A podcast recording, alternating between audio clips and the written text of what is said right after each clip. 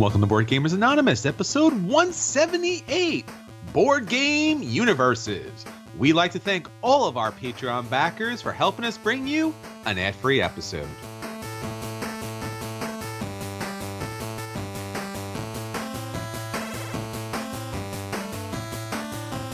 You're listening to a proud member of the Dice Tower Network, dedicated to bringing podcasters together for the greater good of gaming. It's sort of like Voltron, but with better lip syncing. Find out more at Dicetowernetwork.com. Welcome to Board Gamers Anonymous, the podcast about board gamers and the insane fun we have at the table together. This is Chris. And this is Anthony. Anthony, it is the dog days of summer, which means board gaming everywhere, convention season coming up, and of course, just like every other good summer, it's totally epic summer movie season. So, have you gotten out? Have you gotten to see some of those big summer blockbusters? Yeah, yeah, I'm doing pretty good this year. Uh, the last couple years, I saw literally nothing because Okay. I just moved to Pittsburgh and I had a uh, a baby. They're a little bit older now. They're in school, daycare, whatever. And if I can get done early enough, I can catch the matinees sometimes. So yeah, saw Ant Man last week. Okay, Good, good. I liked it.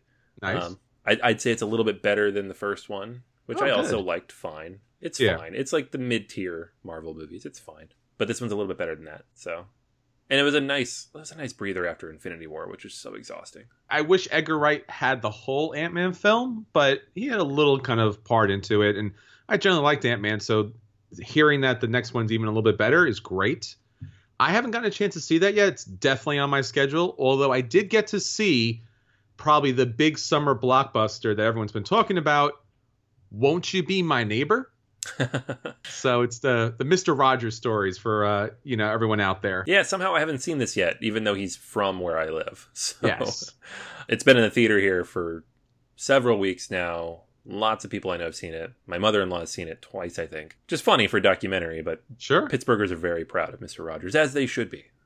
You know what's funny too? When I went to go see Solo, a Star Wars story, there was only two other people in the theater. When I went to go see the Mister Rogers movie, there was about I would say a dozen to about eighteen people in the theater, and I was like, okay, all right, I see what's going on here. We, you know, and when I was in my doctoral program and I was working on child development, I actually got to work at the Arsenal School in Pittsburgh, where Mr. Rogers actually worked in at a time. So I'm I'm pretty much like so thrilled that this film came out. And the surprising thing is, you know, you watch Mr. Rogers, you're like, oh, that's a really great guy, inspirational, great with the kids.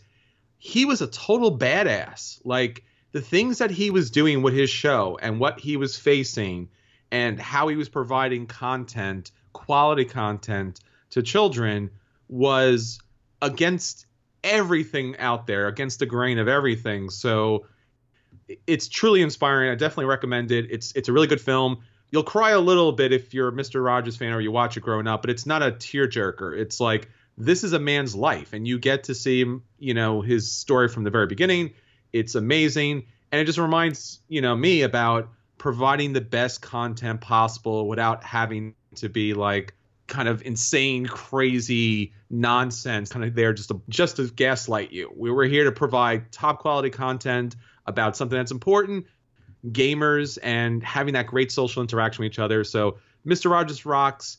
He should definitely be added to the Marvel Cinematic Universe. uh, I think he would take care of Thanos without a problem. Not not even an issue. So check out those great films. But we're also talking about those films because we are talking about great board game universes. Now, more and more these days, publishers are building tremendous brands around their different IPs that they either create themselves or able to pick up.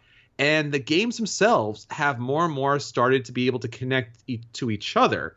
Eh, so, a real, real fun dynamic there. And Anthony and I really enjoy that a lot. Yeah, yeah, it's a lot of eh, anytime you can take something and you know if it's new and it builds on a previous experience, that's a lot of fun. But it's a fine line because it needs to be independent at the same time. So a lot of the games we're going to talk about in this are games that you could play and just enjoy, or if you've played like the larger universe of games in that series, you get a lot more out of it. Which very similar to like a Marvel movie, just makes it more fun for people who are like serious fans. Okay, so we'll talk about all that in our feature review. But before we get into our feature review, what does everyone else has to say, Anthony? What's our question of the week? Alrighty, so the question of the week this week is actually tied directly into our feature. So I asked this. I don't remember which came first, chicken or egg here, whether you threw this up as a topic or I threw it as a question. I think you put it up as a topic and I thought it would make a good question. Just kind of as a teaser, some of the stuff people are talking about that I thought was interesting to talk about at least. We have mentions of uh, and again, the question here is what's your favorite board game universe that has appeared in multiple games, strictly for tabletop games? So we've excluded the Star Wars and Game of Thrones and Cthulhu from this because that would probably take over. And as a result, we didn't get a ton of answers, but I do find it very interesting because we, are increasingly getting more IPs that are original board game IPs and are expanding into things like books, and maybe someday we'll even get like television series and other types of things out of these. But for now, we have these great board game series. Willie mentioned Seasons as well as Lords of Xidit. They tie together two very different games, but um, taking place in the same very visually arresting universe. Um, Daniel mentions Twilight Imperium, which hasn't sh- that universe has not shown up in a lot of games from Fantasy Flight for some reason because there's a lot of lore behind the game. They have the TI series, and then they have was it Rex was a game yes. like a re-implementation of Dune in that series. Aeon's End, someone mentioned as a kind of growing universe. It's starting to show up in more games. So lots of stuff here, and then a few few mentions here as well of games that we're going to talk about a little bit later. So you know we'll delve a little bit deeper into those and not spoil our whole list up front, but in general, people are very excited about these things. And if you get into it and you love it, then it, you just kind of stick with it, even, you know, sight unseen buying games. Some people just buy any Terrinoth game regardless of the mechanics, and um, I can get that because I do that with Star Wars. So, well, Anthony, I'm going to go with the universe that has not been created yet, but I am pushing for the creation of it. Everyone knows Century Spice Road, but a number of us, the the true, true hardcore, and by hardcore I mean as in the hard crystals of the Golem edition of Century Spice Road is out there and really interesting. If you actually take a look at the little mini lore that comes along with the game, it's all about these golems that come to life by these soul stones or these gems that they have. So we know already that Plan B has a plan for their Century Spice Road games to make up a trilogy.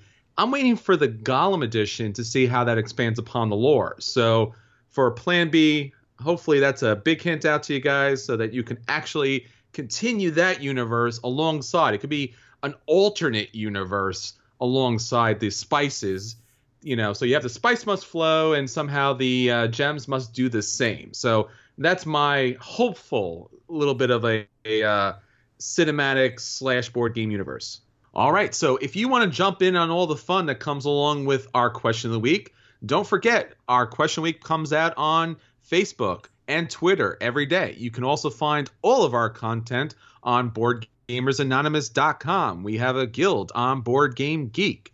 And we really appreciate if you take the time to jump over to iTunes and Stitcher and drop us a review. A couple of stars means a big difference to us, and we love to hear what you have to say. Of course, you have our email addresses on the website. Our YouTube channel has our podcast and some videos there. And especially big thanks to our Patreon backers for supporting us on our episodes. You can check all of the information about Patreon at patreon.com backslash BGA. All right, Anthony. So that's all about our universes let's talk about future universes that are going to be coming to the table. So, what's your acquisition disorder for this week? All right, so this is a game that I had a chance to demo at Origins uh, last month, and it just hit Kickstarter um, a day or two ago, and it's up until August 1st. So, you guys have a little bit of time if you want to check it out. It's called Rurik Dawn of Kiev. Um, it's from PieceKeeper Games, and they previously had a couple of games, but a lot smaller um, Flag Dash and Gearworks, um, smaller box games that they released uh, from Kickstarter. This game is a little bit bigger in scope. So you have this relatively big map. It's got it's carved up into you know different sections. It might remind you a little bit in terms of aesthetics and the size of these spaces of like the the more modern area control games like a Blood Rage or an Inis or Rising Sun. Not necessarily the, those aesthetics, but that kind of take on like the way the map's built. The reason the game was really interesting to me is you know, it's got the basic core mechanics. You have miniatures that are going to go on the board. They're going to fight each other based on relatively limited um, me- mechanics, really just like who has the most and then what cards you play. The the thing that's interesting to me though about this game is the other things kind of built around that, and mostly it's the bidding mechanism. So the way it works is there are several different action types in the game. Um, there's six different actions you can take. So you can muster to put more troops out, you can move them, you can attack, you can build things. There's different types of buildings you can put out that give you different bonuses and effects depending on where you put them. You can tax to pull resources and goods from the map based on where you have control, and you can scheme to get new cards. But to actually take these actions, you'll be bidding with your meeples. So you have meeples numbered 1 to 5, and you start the game with less than five, and the numbers are not necessarily you know consecutive, but they're in that range. And when you are bidding, you'll place your meeple in one of these columns, and you'll go around and take turns doing this, and they go in numerical order from highest to lowest. So if you throw your big five out there on attack at the top, you're probably going to get the best attack action, um, but you've used your five, and when you resolve, it goes from lowest number to highest. So even though somebody might have gotten a worse attack action than you because the actions get less powerful as they go down the column, they get to go first, which might upset what you're trying to do. So it's a really interesting kind of game of give and take where maybe you put a lower number out there and you know people are going to outbid you, but you're okay with that because you can afford to take a later action and you want to go first. You can spend money too to jump ahead in the bidding. So if somebody plays a five and you want to play your three, throw three money on there and now you have a six. That's kind of seems to be the core of the game in terms of interaction. And, you know, auction games in general are always interesting. Um, but I think I like this one in particular because it does add those different things you have to think about which actions you want to take, how much of it you want to take, if you need to go first, if that matters or not, and it frequently will. The other part of this that's interesting is that you'll be picking up goods along the way and putting them on your boat you don't see shipping goods usually in this type of game in like an area control game but it is an interesting kind of spin on it where you are trying to complete different types of things so you're trying to get sets of goods putting different types of buildings next to each other controlling different numbers of lands and then you're going to move up on this track for each of these based on how many of these different things you complete. So there's ruling, building, and trading. So how many lands you have, how many of them are next to each other uh, with the buildings, and then how many goods you have. And balancing those three and moving up the track is going to determine how many points you get, and that's how you're going to win the game after four rounds. So it's like this funny twist of Euro mechanics and auction bidding and area control, um, kind of all mashed together. And I didn't get a full play of it because it was a demo, of course. Played like two rounds, I think. But from what I did play, it is very, very interesting, and I'm excited to see the the finished version of this. So that is Rurik: Dawn of Kiev. It's on a Kickstarter right now. All right, Anthony. So for my acquisition disorder this week, it's the brand new game from Plan B Games, Azul Stained Glass of Sintra. Basically, what we're looking at here is once again utilizing some of the elements from Golem Edition. So you have these really bright and colorful plastic crystals you also have elements of Azul as far as having these different round tiles in which you're going to be drafting the different pieces to fill into your own specific tableau. And a little bit of the Sagrada, where you're building up these beautiful stained glass windows. So, from what we can tell about this game, because there really isn't a lot of information out, the rules are not out yet for the game, but it will be released at this upcoming Essen. So, hopefully, we'll get to see it at PAX Unplugged, you're going to be able to pick what pieces you want to add to your stained glass windows in order to score, obviously, the most points possible. So if you're not thinking that you're going to be able to pull in a lot of the blue crystals for your stained glass, then just don't pick that part of the board. So there's actually kind of like little slivers that you'll be able to put together that makes up this beautiful glass window. So throughout the game, you're picking up these pieces you're putting them as part of your glass. They're moving over in a particular way. And then if you're able to kind of complete the different slivers, you're scoring the maximum points in the game. So this is yet again another game from Michael Kiesling. He already brought us Azul, and he's brought us a number of other games that we enjoy, like Vikings, Heaven and Ale. Uh, one of my favorites, The Palace of Carrara. So really looking forward to this game. Another really interesting abstract in there, I guess, supposed to be four letter line, but I guess they kind of, you know, snubbed it a little bit and went with a little kind of undertitle there. but looks like a pretty interesting game to coming up. All right, Anthony. So that's our acquisition disorders. Everyone keep an eye out for those. If you do see them, let us know. BoardGamersAnonymous.com. Anthony, we are getting on to the heavy stuff. We're going to talk about the games that have been hitting our table. So for our at the table this week, we are going to be talking about two games that recently hit our table. Let you know if those games are a buy and you should run out and pick those games up. If they're a play and you should sit down at the table when someone has those out if they're a dodge, and you should just pretty much avoid that table at all costs. And if the game's a dreaded burn, just run the other way and let that game bake in the sun.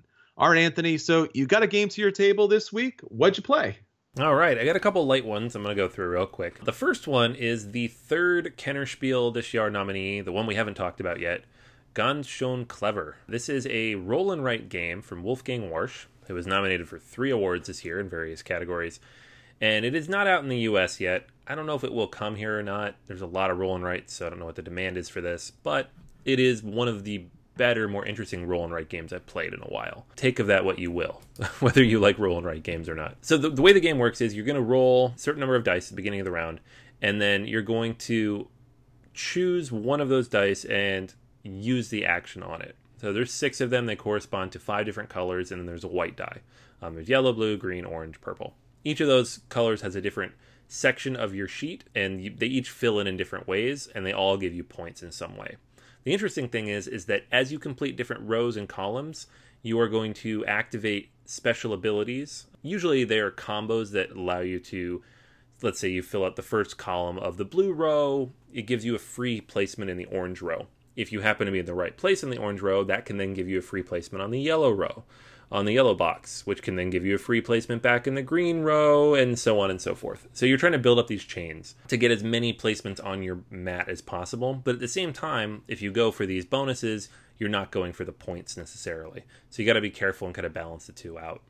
Uh, on your turn, you're going to roll those six dice. You pick one. Any die with a lower number than the one you picked goes into this central pool. You can now not use those. So you don't want to just jump straight for the high number die because you're going to pick three.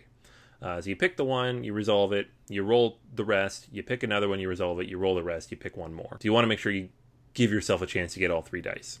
Now, the cool part about this is any die that you put into that central pool uh, that you didn't use, other people can now use. So it goes around the table, and everybody can pick one of those dice and write it in on their sheet however they want.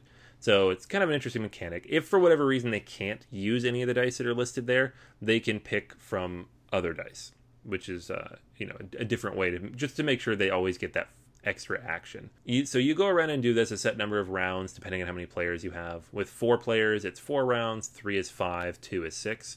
Um, it has a solo mode, of course, which I love, and the scores end up being kind of ridiculously high, uh, somewhere between like 150 and 300. There's just a lot of ways to score points in this game. Um, there's extra special abilities you unlock, like plus one die that you can take, or rerolls. And the really cool thing, because you can't get this in the US, uh, is that there's a way to play it online. So if you type in Ganz Schön Clever online into Google, it'll show up there. It's on a German website, which I'm not even going to try to pronounce, but I'll put the link in the show notes as well. And you can go through and you can play this game, and it runs perfectly well. It works on the iPad and your phone. And you can play the Kennerspiel nominee and see if you like it or not. a game of this playing it solo takes like five minutes, so you can play it a whole bunch, which I've done. I would totally buy this if it were available. As it is, I'm playing it a lot. So it's definitely worth checking out. I have had a chance to play the paper version as well. Um, one of the people in my game group does have it. So um, have played it with a group of people and have had quite a bit of fun with it. But again, it's a roll and write. So if you like roll and writes, you will almost certainly like this. If you don't like them, I don't know if it'll change your mind or not. but for me, I like them. I like this one a lot. It's one of the better ones I've played. Um, all right, and then the other game, real quick, that I wanted to mention uh, is actually an expansion. This is the Kingdomino Age of Giants expansion. So this is a much simpler expansion of the uh, Kingdomino universe than Queendomino, which was a whole new game with new mechanics that raised the weight by a, a good half a point. This only adds one thing. It adds these little giants. So the way it works is you mix in all the new tiles. There are 12 of them. Six have giants, six have giant footprints, and you mix it up with all of the tiles. So now you're going to use every tile that's in the game, all 60 of them, and you will put them in this tower. you can put them in this tower. You don't have to, but you can put them in this giant tower that will now allow you to dispense them as needed. And every round you're going to put out five tiles. And depending on how many players you have you're going to remove some from that stack. So you now you can play five players. You will take out two if you're playing with three people. You'll take out one if you're playing with four. And you'll take out one if you're playing with two. And then you do the same thing that you always did before and you take two tiles. The difference now is if you get stuck with a giant tile um, these have letters on them so they go at the top they will put a giant on your board somewhere on your tableau and it'll block a crown so it eats up points but if you get a tile with footprints on it, you can then take that giant and put it on someone else's tableau. You end up yo-yoing back and forth a little bit. If you get stuck with a giant, you hope that the next time out, one of the uh, the footprints comes out because the footprints are the highest numbered ones, so they are at the bottom always. And then you can jump down there and get rid of your giant, but now you're at the bottom again, so maybe you'll get another giant next time. So you have to kind of balance it out a little bit. I like it. It adds at least one new mechanism here that's simple, doesn't take a whole lot of extra time to teach. The big reason I would recommend this expansion, though, the Giants are fun and I love the tower, but the real big reason that I'd recommend it is it comes with 15 challenge tiles, and each of these tiles has a different condition on it that will give you bonus points. So in the base game, it said something like, oh, for advanced play, try to get your castle in the middle of your 5x5 and you get bonus points. Okay or get a perfect 5 by 5 in this you now have more than a dozen different ways you can do it. Like get these types of terrain in the corners build this pattern build all these terrain types around your castle. And every time you do that it's worth a certain amount of points. At the beginning of every game you take two of those tiles and pull them out. So you're going to have lots and lots of different ways to play and people always have something to work towards so it adds a little bit of depth to what was a very light game but not so much depth like Queendomino did that it defeats the purpose of the game. It doesn't make it longer at all. The game is exact same length as it always was. A little bit more to think about though. And now it also comes with a score pad, um, which is in with the uh, the expansion, which is a nice plus. So if you have Kingdomino, I'd say Age of Giants is a buy. Uh, it is it adds a bunch of cool stuff. You get a great tower. The only problem I have with the tower is it doesn't fit in the original box, so uh, you have to keep both boxes. But otherwise, good stuff. Now with the expansion, is it better than Queendomino? Would you recommend having both? Should you get rid of one and have the other? Yeah, it's tough. I liked Queendomino more than Kingdomino. Um, it's a little bit more of a game, but I, it never gets played because the reason Kingdomino gets played and people like it is it takes 10 minutes and it's a good filler. Queendomino doubles up on that. You can play this expansion with Queendomino. You can mix all the stuff together if you want and create giant 7 by 7 grids with giants and knights and dragons and all those, you know, special tiles. So if you really like this game and the series of stuff and all, want all the options there, then yeah, get Queendomino. If you just want a light 15 minute filler game with a little bit more options to it, then Kingdomino with the expansion is probably the way to go. All right, so another game to add to our board game universes. All right, so the game that I got to the table this week was Sorcerer and Stones. This is another game by Emperor S4 Games and distributed by Deep Water Games. Now, this game is really interesting. You probably noticed it from its beautiful artwork that is on the cover and in the cards. This is from Stefan Taz. And what you're trying to do during this game is you'll be traveling back and forth in the ancient kingdom in order to attain enlightenment by controlling spiritual stones and chi for life energy. So basically, what the game comes down to is a really interesting abstract game where you'll have your initial pawn on this modular board, which you set up with these different, very large colored cubes, and then utilizing a deck of cards in which you'll be taking four cards. You're going to be playing those four cards as actions. So there's actions such as fly, where you can take your pawn, place it somewhere else on the board. There's quake, where you'll be able to pick up your tile and move it to a different part of, the tiles that are already situated or you can also spin your tile, or you can actually move the different elemental stones on the board. Basically, why you're doing this is because you're trying to line the stones or these cubes up in such a way that they're either diagonal or orthogonal in, in, in either two or threes or fours, so that the stones on your particular little board that you're sitting on matches what's going out across the board. If you do so, you'll be able to take one of those stones into your own personal supply. Now, why this is necessary is for two reasons. First off, there are some bonus action and scoring cards. So you might have a card that says if you take a stone on a line of four or five, you get a couple of chi points, and that's really effective at scoring points throughout the game. If you happen to take a stone of your color player, then you're going to be able to get an additional kind of chi stone in the game. But basically, other than those special conditions that are kind of randomly set up and you and there's a number of different options there which I really do like once you take those stones those different colored stones are going to allow you to move a number of different spaces on this spiritual plane what you're doing on the spiritual plane is you're taking your little marker and you're trying to get over to all the different elements on this little spiritual board by getting each one of these element tiles and they'll have different point scoring on each of these tiles, you'll be able to make up a collection of five, and that will be one of the possible end conditions of the game. Now, other than moving on the board and scoring points with these special conditions, you'll also be able to craft artifacts. Artifacts Artifacts are worth three points in the game. Once again, beautiful artwork here.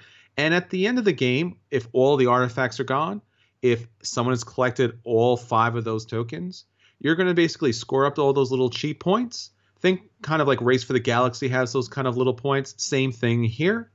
And then you're going to count up all your artifacts. You're going to be able to count up your extra stones that match your artifacts. And basically, that's pretty much it for a game. Now, I've played this game at multiple different player counts. And while it's kind of a really brightly colored, artful, interesting abstract, it does kind of overstay its welcome at the larger player count. I'd recommend this game as a play by at a two player count. But at the three and four player count, the game is just a little bit too long. You would think this game has a lot of AP because the board has constantly changing, but each individual person is going to be doing a lot of things on their turn. And for the weight of this game, it just should be a lot quicker. So, once again, for Sorcerer and Stones, if you are looking for a two player game, this game is a solid play, but if you're looking for the three or four player game and this comes out, I would dodge it. Hmm. That's unfortunate. Yeah, it looks like the kind of game I would want to play with a bigger group, but I have a lot of games like that for two. I don't know that I would need another one. It just happens to be a little too light and a little too long to play at that player count because there's just a number of little kind of middling actions. They're not really dynamic actions, but it's a beautiful production. Everything works really well in the game and it, it just generally does a really good job. So keep at the small player count, and I think you'll be really happy with the game. All right, Anthony. So we are finally on to our feature review. So for this week, we are talking about the best board game universes. Now, there's so much to talk about here. I, I think just primarily because the Marvel Cinematic Universe has kind of made this a thing, but it's been around for so many years as far as producing these great trilogies, and it's finally kind of seeped down into board gaming it's always nice to see. I know for us, we we tend to be Euro gamers. We do love Ameritrash games, and we do own so many of those. So it's kind of like a back and forth type of situation. We love games with great mechanics, but we also love games that have great theme. So now these hybrid games are coming out, or now these Euro games with kind of long histories and lores are coming out, are really interesting and dynamic. And I really enjoy them a lot. How about you, Anthony? Yeah, yeah, it's a lot of fun. Like I I like a certain kind of game most of the time. Like I want a lot of mechanics, I want a lot of depth. I want to be feeling like I'm solving something. But I don't want it to be dry as dirt either. And especially because it's hard to get people to the table. So if you can combine the two, and I feel like game companies are getting much better at that, where you have consistent theme and ideas that cross between games and you know high theme and lots of fun stuff and backstory doesn't have to mean dice chucking, which is what it meant in the past. So uh, it's very cool, and the result is we're getting these kind of board game universes that are sprouting up, and it's starting to expand too, and get new games and new ideas into them, which is really cool. Yeah, and there's so many of these, and they're just kind of growing, and some of them are just a little bit light on the touch, and some of them are just completely integrated from beginning to end. So we want to just touch on the ones that are probably a, there's a lighter connection here, but definitely worth mentioning. So, you know, Uwe's garden system that's kind of growing over his last couple of games. Tell us a little bit about that. Yes, Uwe Rosenberg has his uh, puzzle trilogy, which started with Cottage Garden and then Indian Summer last year, and then there's a new one coming out at Gen Con this year, Spring Meadow. and um, all of them use the same kind of polyomino mechanics, but they're all a little bit different and they all cross over thematically, but also, you know, visually and aesthetically. Are they the same universe? Probably seems to be his backyard, and but it's just they they fit together. Like I probably only need one of these, but I'm probably gonna end up owning all three just because I feel like they should go together on the shelf. It's true. Uh, another great one and something we've talked about a lot and it's won a lot of the awards is Gloomhaven. Obviously, in and of itself, it's an amazing dungeon crawl legacy game with a huge amount of lore to it. But also, what's going to be coming up from Isaac is uh, his prequels coming up, which is the founders of Gloomhaven. It's not necessarily going to have the individual characters, but it's going to have the races, it's going to have the land, and basically this is the founding of Gloomhaven, so should have a little bit of a touch here. Yeah, that'll be a fun one. We couldn't have this topic without mentioning CMON because they are great at milking their IPs as much as they can. Mm-hmm. Um, Arcadia Quest has, I think, four big boxes out now. And they've even gone as far as like bringing in other games like Masmorra, and it has the same heroes going into those dungeons. Um, they've done the same thing with Zombicide. When the Zombicide is even more interesting because those will cross over with other games. Yep. So you have like the crossover kits between Zombicide and Massive Darkness, for example. A lot of the time, it's kind of a sales tactic, but at the same time, if you like all these games, it's really cool that you can kind of mix and match and move the heroes between them. Yeah, that that World of Smog game, which is kind of a very abstract game, and then later on they did a dungeon crawl with that. So just it's all CMON. I, I think they're definitely tapping into that. I mean, there's also the level 99 games, so all the World of Endai games, the Argent the Consortium. They bring a lot of their characters in, in different games. They just have a rich theme there, a lot of that kind of anime look to it. It's very different in board gaming, but very welcome. Kind of like it spruces up, which tends to be a kind of very dusty, dusty kind of theme.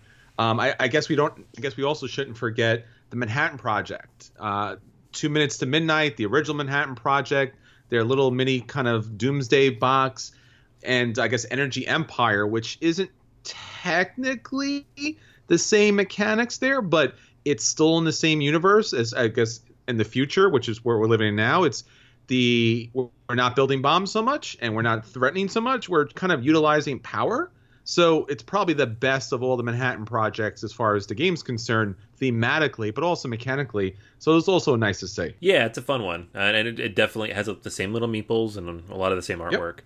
Another one is Mice and Mystics in that little universe. So you have Mice and Mystics and its big box expansions. There's a lot of content for that, like 30 plus chapters if you want to go through it. But then also Tail Feathers was released a couple years ago, which is a flight path system game where all our mice heroes are now flying on birds. And I think they're different heroes. It takes place in a different part of the universe, but there are several references to those original heroes. I'm excited to see if they do more with that universe. I know Tail Feathers didn't do particularly well, but Mice and Mystics is probably their best selling game to date. So hopefully we see more of that. Yeah, there was also some connections with Kemet and Cyclades. There was actually a crossover conversion pack, so you could actually bring the monsters back and forth between the two uh, universes, I guess, either the Egyptian theme or the Greek island theme. And then those are two games I enjoy a lot. And I actually picked up the expansion pack because I like to move those monsters. Really great miniatures. Yeah, yeah, it's a lot of fun. Another series that we can't not mention because it's kind of the pinnacle of narrative in gaming right now is the Pandemic Legacy series, and really Pandemic in general. But Pandemic Legacy with season one and two, those games have a lot of integration don't really want to go into any of that because we don't want to spoil those games for you. But if you want something that's really deep and rich and thematic and kind of reminds you of a television show or a movie series, Pandemic Legacy is a good place to go. Yeah, we can definitely say that they're connected. I think that's probably a non-spoiler kind of spoiler because you want that kind of spoiler in advance. I mean, there's also the AEG universe as far as Tempest is concerned with Love Letter, Mercante, Canalis, Patreon. Courtier and Dominare. I mean, just it's I guess it all started off with Love Letter, where you have this princess that is trying to get this love letter, and the queen that's been arrested, and all of these cast of characters, and you're like, oh, this is a quick little fast card game with these interesting characters.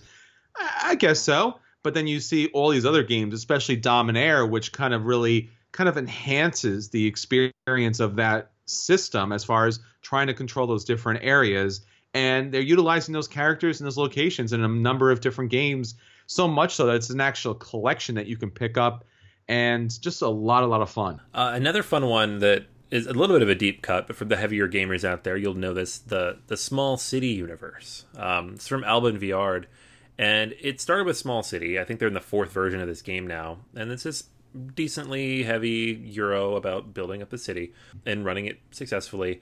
But then there's all these other games that kind of spin off of that. So you've got tramways in which you're running the uh, the subway system in that city, and town center in which you're building up kind of the core of the city.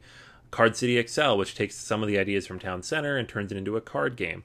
Uh, most recently, the last Kickstarter was for Tramways, like a roll and write style puzzle book. So lots of interesting ideas. All these games have very different mechanics, but they all kind of come back to the same city where and they use the same types of buildings, a lot of the same iconography and design decisions.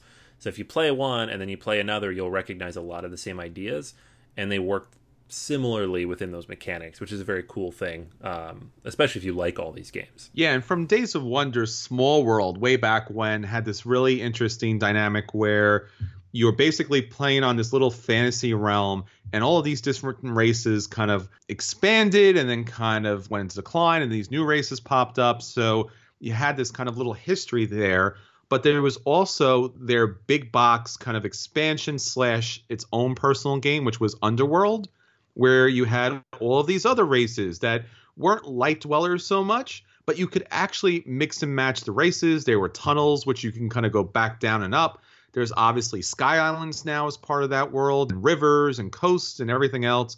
So Small World really does a good job as far as creating a universe where all these different races live and, and kind of breathe in this type of world. All right, so. That's a lot of these different board game universes. Let's kind of talk about the real standouts here. Let's talk about the uh, the kind of the final four here. What do you got? We we said early on we weren't going to do IPs, but I think we have to do one IP at least. All right, just one though. and that's the Ares Games line of War, Lord of the Rings games. They have three. There's a lot of Lord of the Rings games out there, but the Ares line, uh, starting with War of the Ring, going back you know 15 years ago when it was first released by Fantasy Flight, is kind of the pinnacle of taking an IP and building a board game around it, where you really feel like you're living that IP. It's my favorite board game. It's a lot of people's favorite board games, and for good reason. But it's a big, long, meaty two player game. So enter the other two games of the series Battle of the Five Armies, which takes a lot of the mechanics from War of the Ring, somewhat familiar, and shortens it down and touches on The Hobbit. Or Hunt for the Ring, which is actually the prequel to War of the Ring because it is everything all the way up until you leave that Shire and then you get out and you're trying to get to the start of the Fellowship.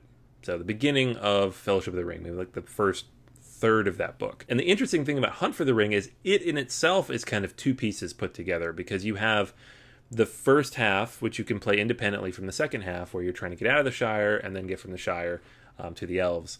And then moving from there, directly connecting into the War of the Ring, you can basically play all the way through all of this Lord of the Rings lore. Mechanics are a little bit different, obviously, but the same kind of hidden movement of Hunt for the Ring carries over into War of the Ring because you are still hiding and moving your ring bearers around and the shadow players trying to find them. So, love that integration. It works really well, especially for this particular IP. And if you're a huge Lord of the Rings fan, as we both are, then this is like how can you not own these games, right? Yeah, I really love the fact that you play Hunt for the Ring, and then depending on how that game works out, that's your starting position for the War of the Ring, which is just brilliant and fantastic. and kind of blew me away the first time I heard that. Well, another game that has a rich and deep kind of, I guess, board game universe is Sentinels of the Multiverse. I remember playing this way back when, and it was all about this co op deck builder and you were just kind of fighting bad guys. And it was honestly, at the time, and even maybe still to this day, the best superhero game out there. But they didn't stop there. They took all of these tremendous characters that were all based on comic books. You basically, your deck of cards was all these different comic book covers and action scenes. And obviously came out with comic books. But nonetheless, there was more to it. They have an RPG that just recently came out that talks more about the lore and the history here. They also had a minis game, so you could actually play with miniatures and kind of battle out there. And finally, they had a space version of this game that utilizes either some of the characters or some of the themes here, and that was Galaxy Defenders. This is way back when, but they had a really deep and rich universe. This has recently wrapped up, although you can play it on the apps and you can still get these games. But if you're looking for a superhero game, and we're talking about once again the kind of cinematic universes, Sentinels of the Multiverse and Greater Than Games has done an outstanding job of growing this kind of theme and and brand. Yeah, absolutely. It's it's crazy how much they've gotten out of that. All right, so another one that is crazy how much they've gotten out of it is Terrinoth from uh, Fantasy Flight Games. This is a their own homegrown IP, and it's been around for well over a decade at this point. And there's a lot of games have been released. Not all of them are in print, but they've all been related in many different ways depending on the mechanics or the characters or sometimes you could take the characters from one and put them in the other. So this kind of started way back when with descent and now we have descent second edition which is the current edition that you can get. Um, rune wars the original rune wars big epic 4x game uh, fantasy 4x game which is not particularly common.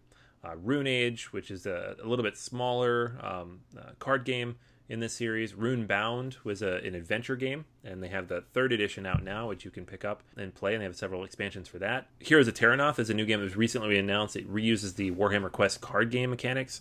Um, that one's coming out real soon. Um, one of our favorites, which is unfortunately dead now, uh, Battlelore, second edition, um, uses a lot of these characters, uh, revamped the original Battlelore system that everybody loves, and put it in Terrinoth. They have an app and a video game. They have books and stories. They have an RPG which recently launched with kind of expanding on all this. Lots and lots of stuff in Terrinoth, and it's good to see them keep trying. It doesn't seem to ever do quite as good as the IPs that they have, like Star Wars, of course, or Game of Thrones, but it keeps going. The games are interesting. There's always some fun new mechanics that they're trying out, and a lot of stuff crosses over. Like if you like the lore here, there's going to be a game for you that you would enjoy. Yeah, I really do enjoy these games. They really did a nice job with this theme. And finally, probably the most integrated of any of the board game universes is from one of the newest companies, Plan B Games. We talked about this earlier. Century Spice Road, and now Eastern Wonders. Anthony recently reviewed Eastern Wonders on our last episode, and having Century Spice Road, which is kind of a set collection game and just kind of fulfilling these orders. It's a nice gateway game and really enjoyed that game. But that's not it. And from the very beginning, they understood that this was kind of part of a trilogy. So you take that game and now you take their new release, Eastern Wonders, which is a great little gateway game as far as pickup and deliver is concerned, and that plays on its own. That's amazing. So each of those games are their separate own game with their own mechanics start to end, and yet you can play both of those games together, utilizing components from one into the other. So now you're playing both those games, those universes have collided, and there's going to be a third game that's going to utilize components from the first two games. So you are actually kind of snowballing up your gameplay and mechanics up into just a little bit more complex, a little bit heavier each and every time and having this whole kind of Euro universe kind of grow is fantastic. And once again, we really want to see a Golem edition of this. So that is our board game universes. There's so many more of those out there. Please let us know which ones you love the most. We always love to hear from you. All right, so that's everything for this week, but Board Gamers Anonymous is not done yet. Check out our own check out our own podcast universe of additional episodes on patreon.com backslash BGA. And don't forget, every night is game night. It is our solo and co op spin off where you can find Anthony and Jason talking about the best games in the industry. All right, so that's everything for this time. Until next time, this is Chris. And this is Anthony. And we'll save you a seat at the table.